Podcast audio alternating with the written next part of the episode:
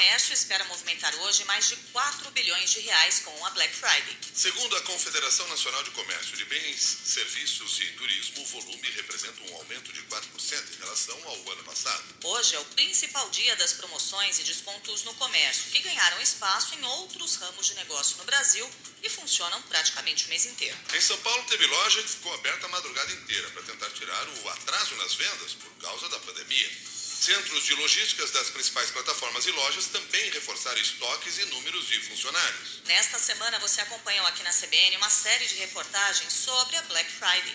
Os especialistas deram dicas de como não cair numa roubada nas compras em lojas físicas ou pela internet. Tem que ficar bem atento à, à origem do link né, daquela informação. Sempre desconfiar de algo que chega via redes sociais, aplicativos de mensagem e é sempre bom lá lembrar, né? Se tem algo que é bom demais para ser verdade, na internet com certeza não é verdade. É algum tipo de golpe. Está muito barato, está muito acessível, está muito chamativo, é certeza de ser golpe. Muito cuidado se a empresa não tem sede no Brasil. Aí o Procon não pode alcançá-la. É importante verificar, por isso sempre checar no site Procon ST antes da compra para saber se aquela empresa já deu problemas, se ela está sediada no Brasil ou não. Caso a compra seja feita em loja física, consumidor tem que solicitar que o vendedor anote a data no comprovante ou nota fiscal. Se for na internet, tire um print, foto da tela do computador, celular, para guardar a informação. É uma prova que poderá ser utilizada no caso de necessidade. Seis horas, seis minutos agora.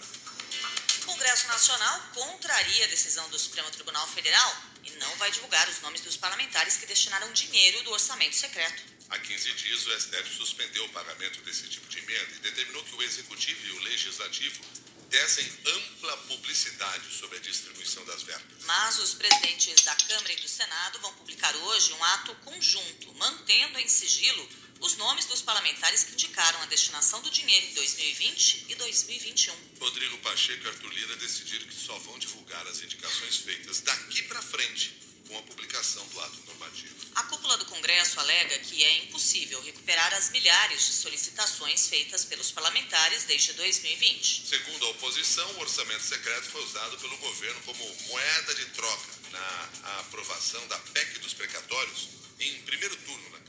Ontem à noite, Arthur Lira e Rodrigo Pacheco também pediram que o Supremo revogue a decisão da Corte que impôs transparência ao orçamento secreto e cessou temporariamente a indicação de recursos via emendas de relator. No documento encaminhado ao gabinete da ministra relatora Rosa Weber, Lira e Pacheco exigem que a suspensão da decisão seja revista até o dia 3 de dezembro. Os chefes do Poder Legislativo argumentam que a decisão do STF vai causar desperdício do dinheiro público e causa administrativo cerca de 8 bilhões de reais estão travados em meio ao impasse. Usando os mesmos argumentos do ato conjunto que será divulgado hoje, os parlamentares alegam que não tem como cumprir os itens da decisão do STF, que obrigam a ampla publicização dos repasses. A petição foi apresentada poucas horas depois de o presidente do Senado se reunir com a ministra Rosa Weber para discutir os rumos do esquema do orçamento secreto.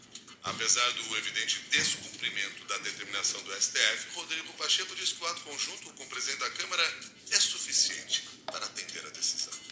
O fato é que o Supremo Tribunal Federal deu uma decisão por ampla maioria, impondo ao Congresso Nacional que tomasse providências. E há um ato conjunto das mesas das duas casas para se dar cumprimento à decisão e uma das etapas desse cumprimento é justamente o aprimoramento para se conferir a transparência desejada pelo Supremo Tribunal Federal às emendas de relator que ainda existem no ordenamento jurídico.